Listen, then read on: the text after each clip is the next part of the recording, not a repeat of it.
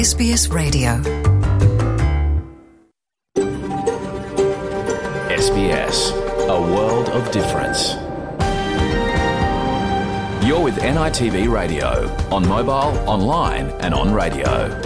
We acknowledge the traditional owners of the land NITV broadcasts from, Wurundjeri people of the Kulin Nation and their elders, past and present. We also acknowledge all Aboriginal and Torres Strait Islander tribes and clans we broadcast to, from the mountains to the plains, from the desert to the sea, from freshwater to saltwater. Yama, welcome to NITV Radio. Bertrand Tungandame here. I'm Bertrand Tungandame, and very happy to be with you this Monday, the 8th of August. Coming up in your program today, we have a conversation with uh, Grace, a 19 year old woman, sharing her story about what what it is like being on country and not connected to social media like her peers. Grace also delves into the importance of culture. Also in the program, Auntie Margaret Bevan, a proud Worimi elder from Karuah, who was separated from her siblings as part of the stolen generations, shares the story of finding her brother and sisters. NITV Radio will also explore the major art and music awards ceremonies that took place over the weekend, the NATSIAAs, as well as the National Indigenous Music Awards. All this and many more coming to you on NITV Radio after the news. Australia Day 1972 saw the first Aboriginal embassy erected outside Parliament House. The native title legislation must be amended. And they've walked this land so many times before anybody came. I am sorry.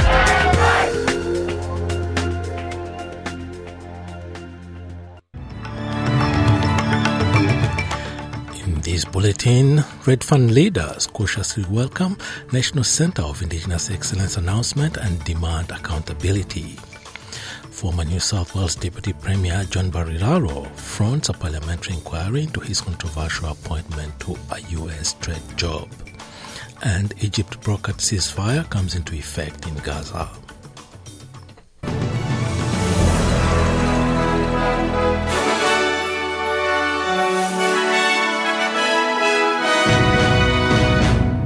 The Indigenous Land and Sea Council Corporation, IL, ILSC, has announced it will keep the fitness and aquatic services operating at Redfern's National Centre of Indigenous Excellence. It comes after the ILSC had made an, an announcement last Monday that it would close these operations, meaning around 50 staff would lose their jobs and community service providers unsure about the future of their programs at the site. The latest development comes after a week of massive community pressure that drew the attention of the Indigenous Australians Minister. A group of 10 Aboriginal controlled organizations says the community has been failed by the two bodies that have been negotiating the future of the centre and have provided 12 recommendations aimed at saving their programs. Former New South Wales Deputy Premier John Barilaro has denied knowing public servant Jenny West was the preferred candidate for a New York based Trade Commissioner role before he eventually was offered the position. A briefing note from Investment New South Wales for the Premier and senior ministers in August 2021 confirmed Ms. West had been successful in her application. But in evidence to a parliamentary inquiry this morning, Mr. Barilaro says he did not remember signing the note and did not realize she had been offered the role. I've looked into this. That brief has a digital signature on it. I don't recall actually seeing that brief myself. It is possible that I gave instruction to my staff to sign the brief on my behalf, but uh, that has a digital signature on it and hasn't got my personal signature on it. Mr. Barilaro has also testified that his decision to resign as Deputy Premier just before winning the Trade Commissioner's job was coincidental. He has told the inquiry he had actually started to think about quitting politics in 2020 for mental health reasons. Meanwhile, the New South Wales Premier, Mr. Dominic Perrottet, says allegations he promised Transport Minister David Elliott a high-paid service, a high-paid service role in London are completely false and offensive. It follows weekend reports from the Sun Herald that Mr. Perrottet canvassed two trade-related options for Mr. Elliott, including a parliamentary secretary role that didn't exist. The Premier says he did discuss post-politics jobs after the Transport Minister flagged his interest in running for a federal seat in the May election, but then changed his mind. He told 2GB Radio the conversations weren't outside the scope of his role as Premier. The allegations in relation to the creation of a role that I would give to somebody outside politics is completely false um, and offensive. And uh, in in, in, from time to time, uh, members of parliament, when they're seeking to leave parliament, will talk to colleagues in relation to what they m- might want to do next. Um, I'll have colleagues speak to me from time to time about what roles they could play in the New South Wales parliament to continue to serve the people of New South Wales. They're natural conversations that a premier or a prime minister has uh, with their team. The Fair Work Commission is set to consider lifting wages for aged care workers. A proposal to increase pay rates for residential and home care workers will be revealed in a submission to the Fair Work umpire. Labour Minister Tanya Plibersek has told the Seven Network her government would fund a pay rise increase should the Commission make that ruling. We have uh, said as a government that we will um, fund that decision. So if it flows through as increased wages, uh, as the biggest contributor to uh, supporting aged care, the government will find the extra money we need. You've got to think about um, what aged care workers are earning at the moment. They're earning as little as $22 an hour. So you can literally earn more stacking shelves at a supermarket than mm. caring for some of our most vulnerable Australians. We do need to see a wage increase. Israel says an Egypt brokered ceasefire has come into effect, ending three days of conflict with the Islamic Jihad armed group in the Gaza Strip. At least 43 people have died, including 15 children, and hundreds have been left injured following days of violence. Islamic Jihad official Dawood Shehab says they will uphold the agreement on one condition. بعد جهود مصرية وأممية after vigorous Egyptian and international efforts, and in light of the Egyptian announcement of the Egyptian commitment to work for the release of Sheikh Bassem al Sadi and the prisoner Khalil Awadeh, we, in the Islamic Jihad movement in Palestine, announced the entry into the ceasefire agreement as of 11.30 in the evening of this Sunday 7 August 2022, and we confirm that we will abide by the ceasefire as long as the enemy adheres to it. Tasmanian Independent Senator Jackie Lambie says it's time to stop tiptoeing around China. It comes as China is wrapping up four days of military drills in the Taiwan Strait, which included the unprecedented launch of ballistic missiles over the capital Taipei. Officials in Taiwan say 66 planes and 14 warships were used in Sunday's drills. The drills began after U.S. House Speaker Nancy Pelosi visited Taiwan. Ms. Lambie has told the Nine Networks Today show Ms. Pelosi can visit Taiwan if she wants to and says China's actions are akin to a couple of kids in a crate having a fit. Every time that China does not like something that some country is doing, it wants to stick its chest out. Quite frankly, I think it's starting to get quite wearing to be honest. What I would like to do, and I say this to the majors again, and you're not getting away with it next time, in the next Senate sitting, I'm coming with the motion that Rex Patrick and I have tried to put up six times to investigate what is going on with China right across the board. It is time to show some courage. China's Foreign Minister Wang Yi has since defended the actions during a recent visit to Bangladesh. He's quoted by Reuters saying it's about safeguarding China's sacred sovereignty and that Taiwan is China's territory and is not part of U.S. territory. Crown Casino will open its doors in Sydney today, but only for VIP customers who have undergone background checks to get through the doors. The checks are part of the conditions of a license approval granted by the New South Wales Independent Liquor and Gaming Authority. An inquiry led by former Supreme Court Judge Patricia Bergin had found Crown was not fit to operate a casino. The inquiry had had evidence of foreign junket operators with likely organized crime links being allowed to do business through the facility. This week, the New South Wales government will introduce legislation designed to improve transparency and accountability for casino operators and clamp down on organized crime and money laundering risks. Anti-money laundering expert Andrew Jackson has told SBS News he is concerned nothing will improve if oversight is lacking. They've had a whole raft of new team members join because of the cleaning of house. So it's essential that the regulators work very closely with these new senior execs to understand the new processes they're putting in place, to make sure that they are adhering to all of the anti money laundering regulations, that they have um, consistent and high frequent communications with them. And Queensland has announced plans to set up a task force to help protect the state's livestock industry from biosecurity risks, including foot and mouth disease. A national body is being set up with officials from the Australian Defence Force, Australian Border Force, and Animal Health Australia to ensure Australia can respond to outbreaks. But Queensland says it is establishing its own unit to defend against animal disease risks. Premier Anastasia Palaszczuk is expected to brief Cabinet about the $22 million plan when it meets at the Ekka, the Royal Queensland Show today. And in sport, Australia has won its 1,000th thousandth gold medal at the Commonwealth Games with a victory in the women's netball. The Diamonds won the final, their final match against Jamaica with a 55 to 51 victory. This win serves as a redemption after a devastating 51 to 52 loss to England four years ago. Coach Stacey Marinkovic told the Seven Network it's a proud moment. And obviously, representing Australia is just um, just astronomical. But to be able to secure that thousandth goal, um, and against Jamaica, who were playing well, and you know the crowd certainly wasn't with us. And I think to absorb that um, pressure moment, yeah. have the rotations that we did, it's just exciting.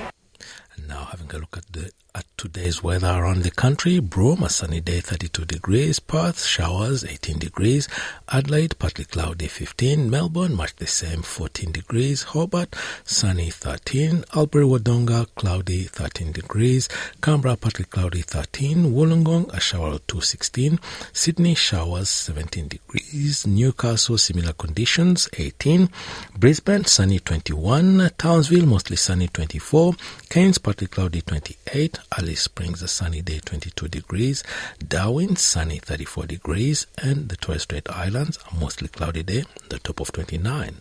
And that is NITV Radio News.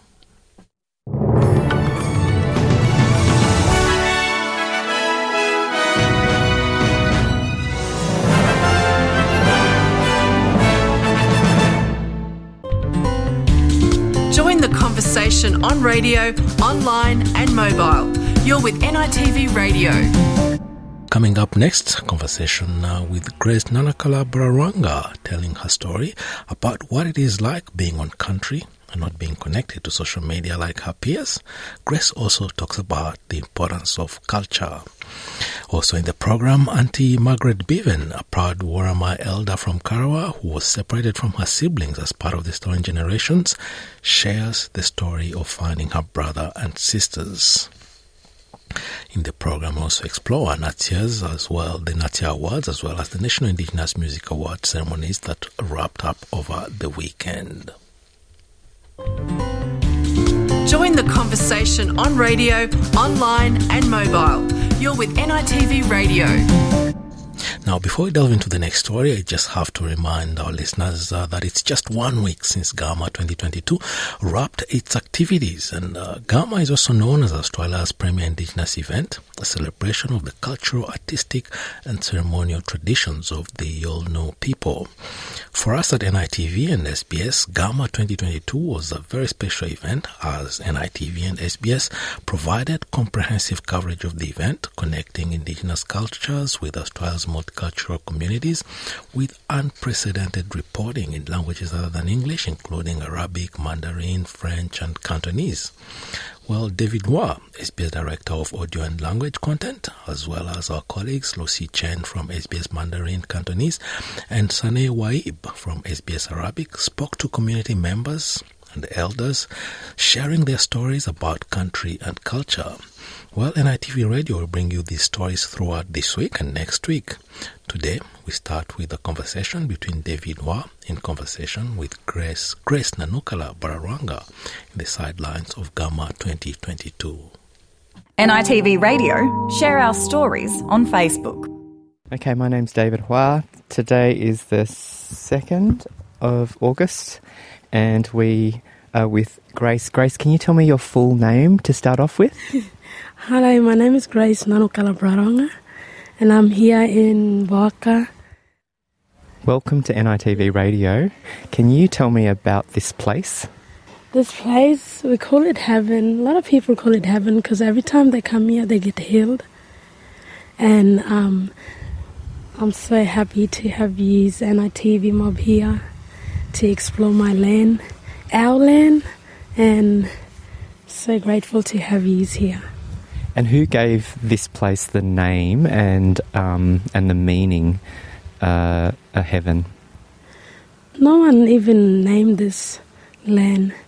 It was here already, waiting for us to move. It looks heaven. That's why I call it heaven. I feel so peaceful and healed all the time. May I ask how old you are, Grace? I'm 19, and yeah, I'm just turned 19. And are you looking forward to turning 20 and Yeah, can't wait, but I'm not ready to turn 20. But yeah, life goes on. Now, a lot of young people your age would be on their mobile phones and on social media and watching television all the time. Um, that's quite different for you. Tell me about that. Cause my life is more different. I don't. I'm not into social media. Cause I moved here when I was one years old, so I wasn't into social media, or YouTube, or Netflix. I heard like I hear these words, but I don't. I'm not really into it. And I love my life being like this. I'm not into phones, and like it's more better keeping in touch with the nature and being around. It's healthy because it feels. It makes you feel healthy. The way like if you don't, if you go on phone, it'll be more different. Your life will be so controlled by social media, but mine's alright. Mine's just free. And uh, can you tell us about the flag? And uh, do you know any much of the history of the flag of this place? And um, can you describe it for the listeners? Yeah, um, for the flags, um, so there's an anchor and a two stingray, and the anchor represents this whole, the whole flag represents this waka, and the anchor represents how we live here. This is a, this is an anchor. We are anchored to this land. And how does it make you feel when you see it flying in the wind? It makes us proud because it's just who we are and where we're from. Now, we just had the privilege of having a welcoming ceremony here, and you witnessed all of that. Mm. Can you tell us what it makes you feel like when you see people from the big cities, from overseas, from all around the country and around the world come here and then tell their story and then feel, sit under the knowledge tree?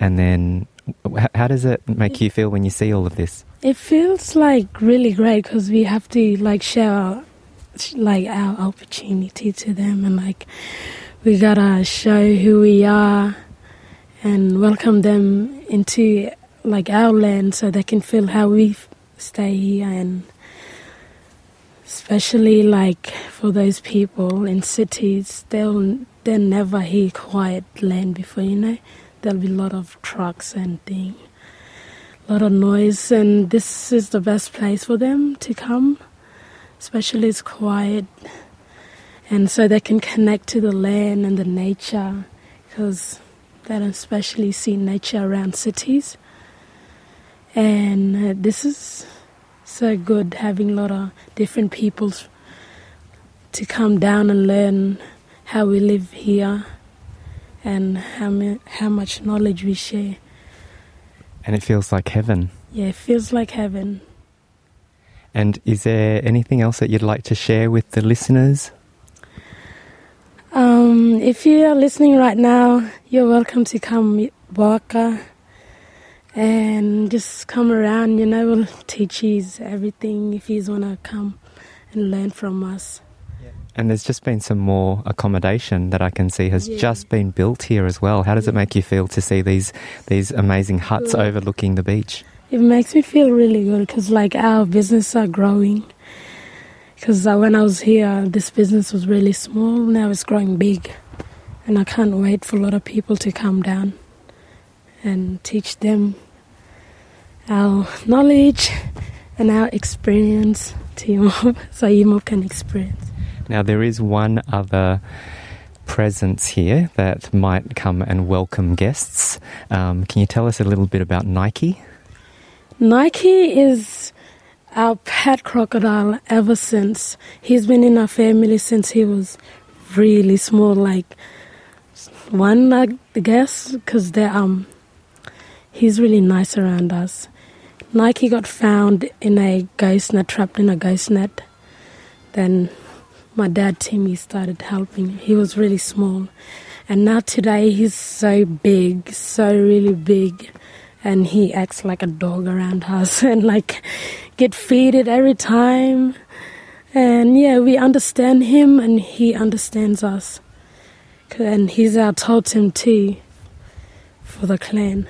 Which is very interesting because so many people, like myself, actually fear crocodiles. yeah. And like a lot of people fear crocodile. Every time they come here they feel the crocodile like they feel what really crocodiles is close up. Because some people will be distant away. But our crocodile he knows like he never bites no one. He knows everything. He's just like a human to us. So moving from fearing crocodiles to feeling crocodiles. they're just like humans. They, their brain is different like they're more smart and like just like us mob. And they do listen. They he does understand well. Especially just nike. Yeah he understands us. And that was uh, David Hua speaking to 19 year old Grace Nanakala Bararanga in the sidelines of Garma 2022. Visit sbs.com.au slash NITV radio.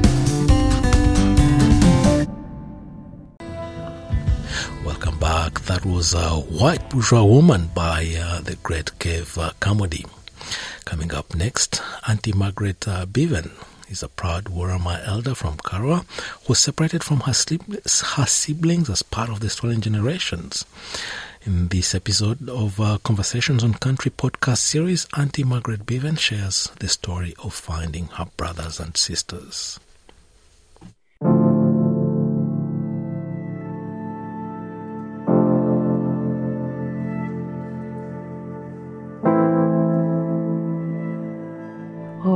Arnie Margot. Um, I come from Karuah.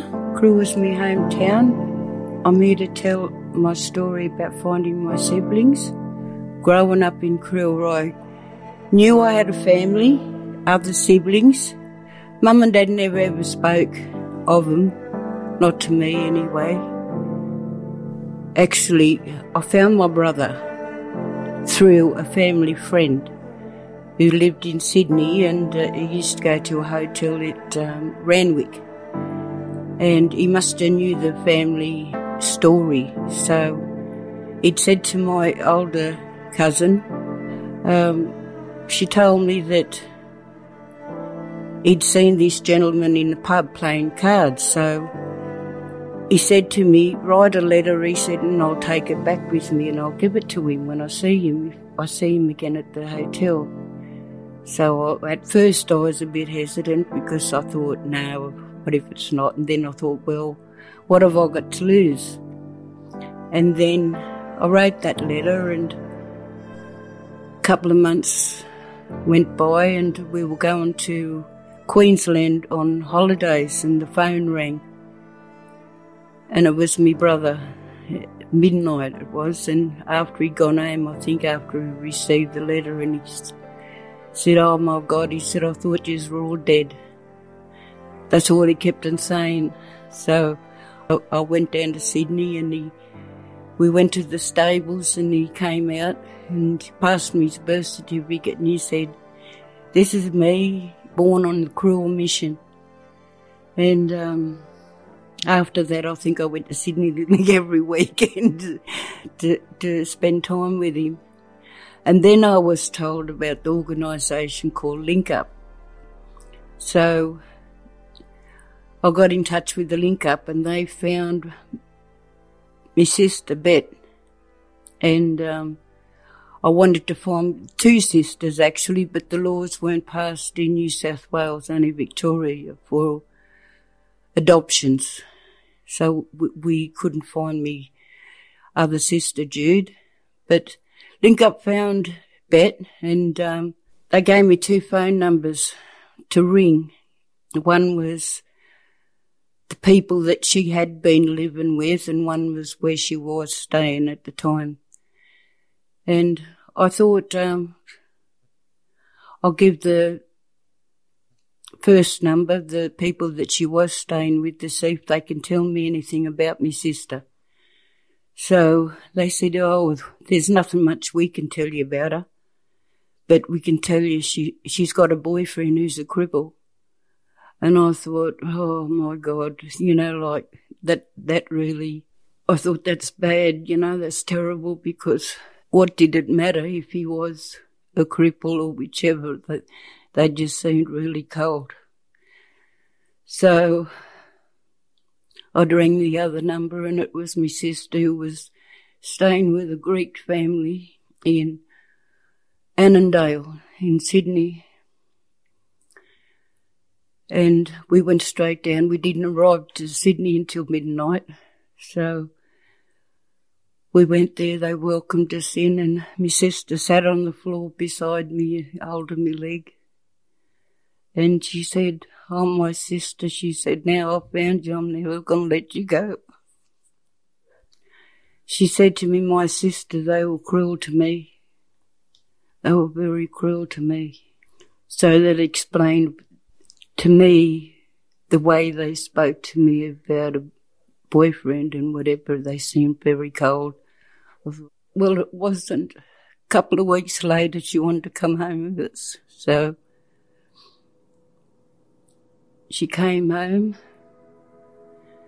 And after a, a while at home, she'd, she'd met a, a gentleman who she spent 14 years with later on, but they decided that she wanted to have kids. She loved kids. But we found out that she couldn't have any kids because the other people had put her in hospital and had a tube done, so she couldn't have any children.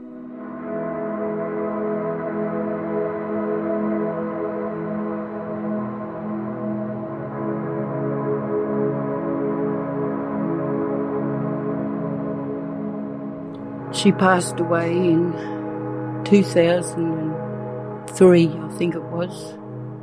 But she got to spend, I think, 14 years with us before she passed. And then Link Up, I had a call from Cindy from Link Up, and my files had been sitting for, for a while. Anyway, Cindy from Link Up gave me a call and uh, she said, um, I noticed your file's been sitting here a while. She said, um, Do you want me to still carry on and find your other sister? So I said, Yes, please. So it wasn't long later.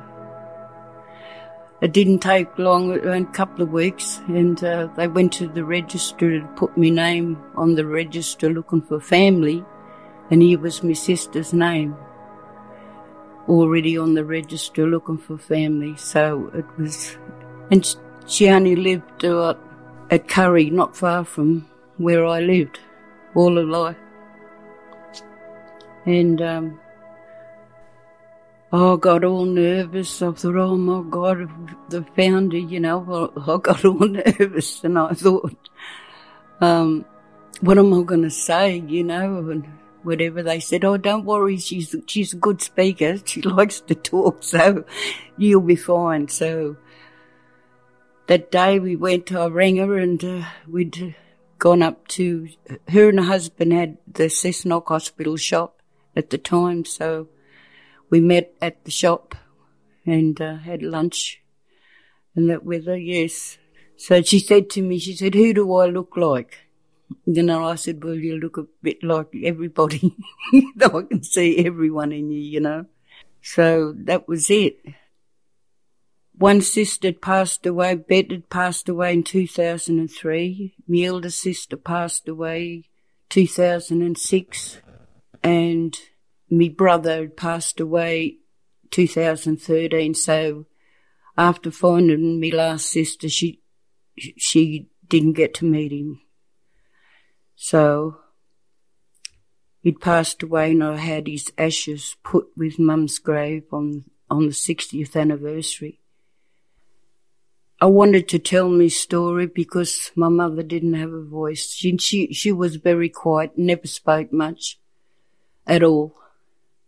So I felt I, I needed to come out of that and, and speak up. And I was always a terrified person going to school, wouldn't speak, you know, and here I was standing in an assembly speaking. I thought, I've got to do this. I've got to do this for mum and dad and tell their story. It's, it's helped me a lot since I've been telling my story. But, um, yes, I, I look back and I'm glad I did to give my mother a voice.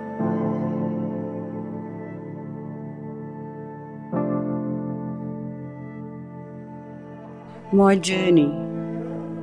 Your hearts were broken the day the welfare came.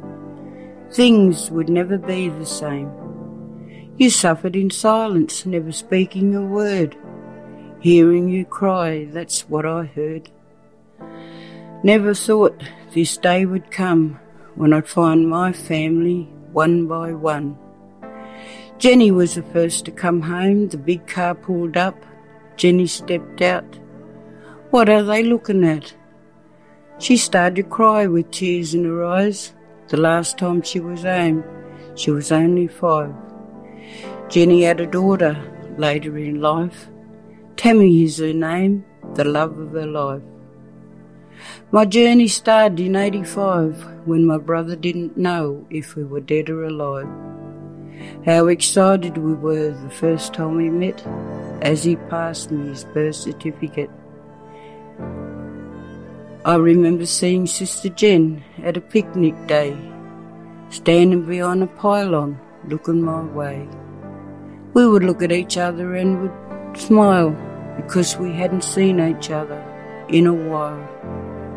Sister Bet, she came next. What a cruel family they were to her. They would lock her out the door in the pouring rain. Thank God Chrissy came. Come with me, we'll take care of you, because we know what you're going through. It wasn't until Link Up gave her a call she knew she had a family after all. We met for the first time at midnight when she sat on the floor and held my leg tight. I'll never let you go, she said to me. They should have been charged with cruelty. Home she came to stay until the day she sadly passed away. Cindy from Link Up rang. I've come across your file and I noticed it's been sitting here a while. This is your only sister left. Leave it with me and I'll do my best. I wish my sisters were here that day when Link Up rang to say they found our sister not living far away. My heart started beating fast. I didn't know what to say. Is this really true? Is this really you? Well, the rest is history, and here we are today, telling our story of being taken away. And that was Auntie Margaret Bevan, who was separated from her siblings as part of the, uh, the stolen generations, sharing her story of finding her brother and her sister.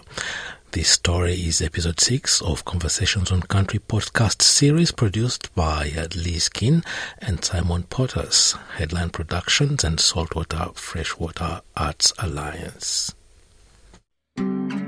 Conversations on Country is a series of diverse stories of place and being of the Gumbaynggirr, Jangati, Biripi, and Worimi nations. NITV Radio, share our stories on Facebook. Top End artists have dominated this year's National Aboriginal and Torres Strait Islander Art Awards, making up more than half of the 63 finalists. The NATSIAAs Awards are Australia's richest and most prestigious Indigenous art prize.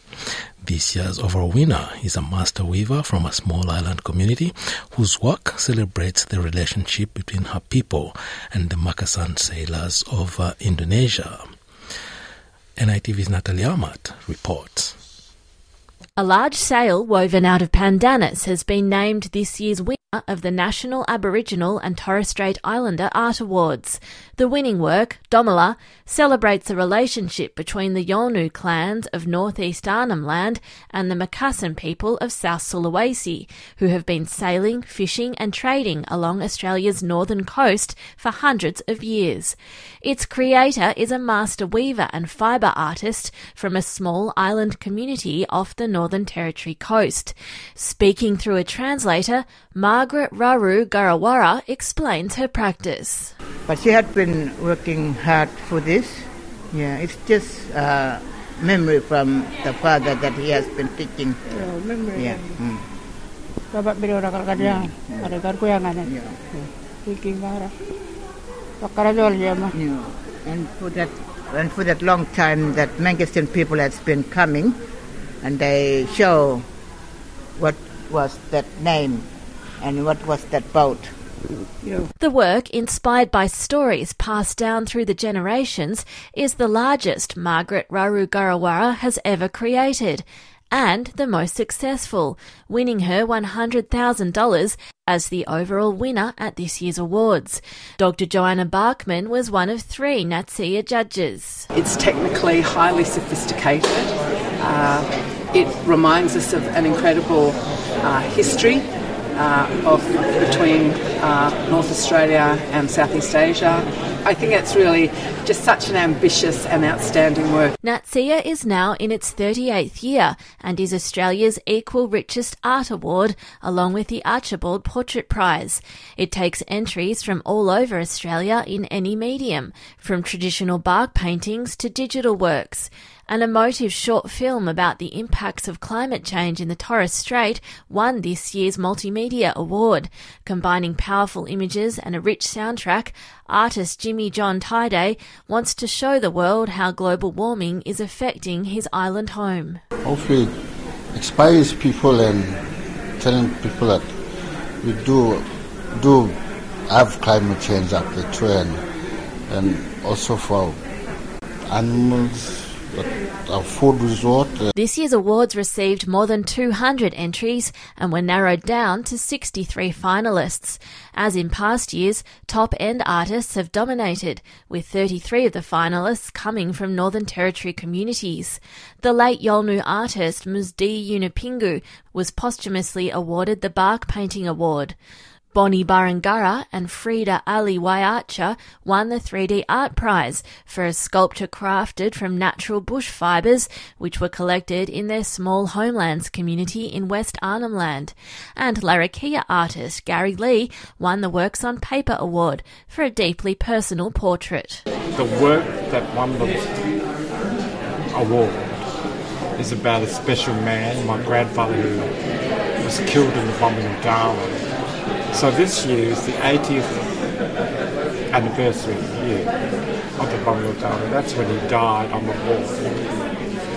So, yes, it's special that he's getting recognition. Just five years after winning the Emerging Artist Award, South Australia's Betty Muffler won the General Painting Prize, while this year's Emerging Artist is Louise Malarvie from Kununurra in Western Australia. Judges praised her depiction of the Great Sandy Desert, as Dr. Joanna Barrkman explains. I just think it's a very delicate but very vast painting all at once, and I, I really think it is um, an exceptional work and I really look forward to seeing what Louise goes on to, to create in the future. The winners were announced at a gala event in Darwin to open the two week Darwin Festival.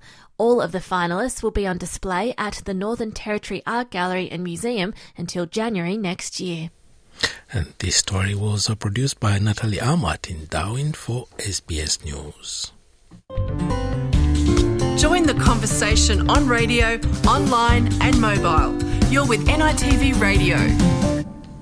Now, the star-studded National Indigenous Music Awards has been staged over the weekend on Larrakia country to honor First Nations performers. The event included a tribute to Gunditjmara and Bundjalung artist Archie Roach just a week after his death at the age of 66 in Victoria. Stephanie Corsetti reports. The National Indigenous Music Awards have finally gone ahead as a live show for the first time since 2019. The Red Flag dancers set the stage alight with their powerful moves.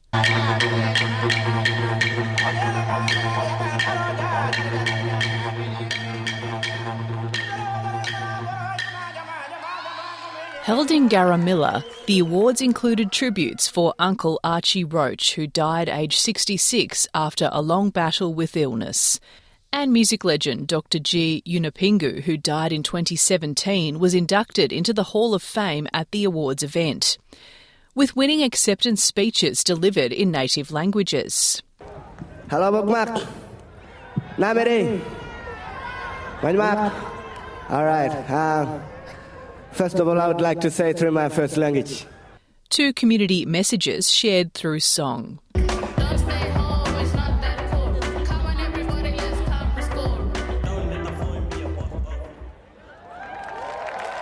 The event was a celebration of First Nations culture.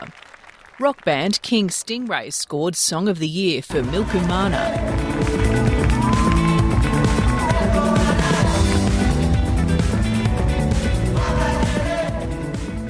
And popular rapper Baker Boy won both Artist and Album of the Year at the awards. Yeah, wow. I, am just really super honoured and privileged to be the Artist of the Year.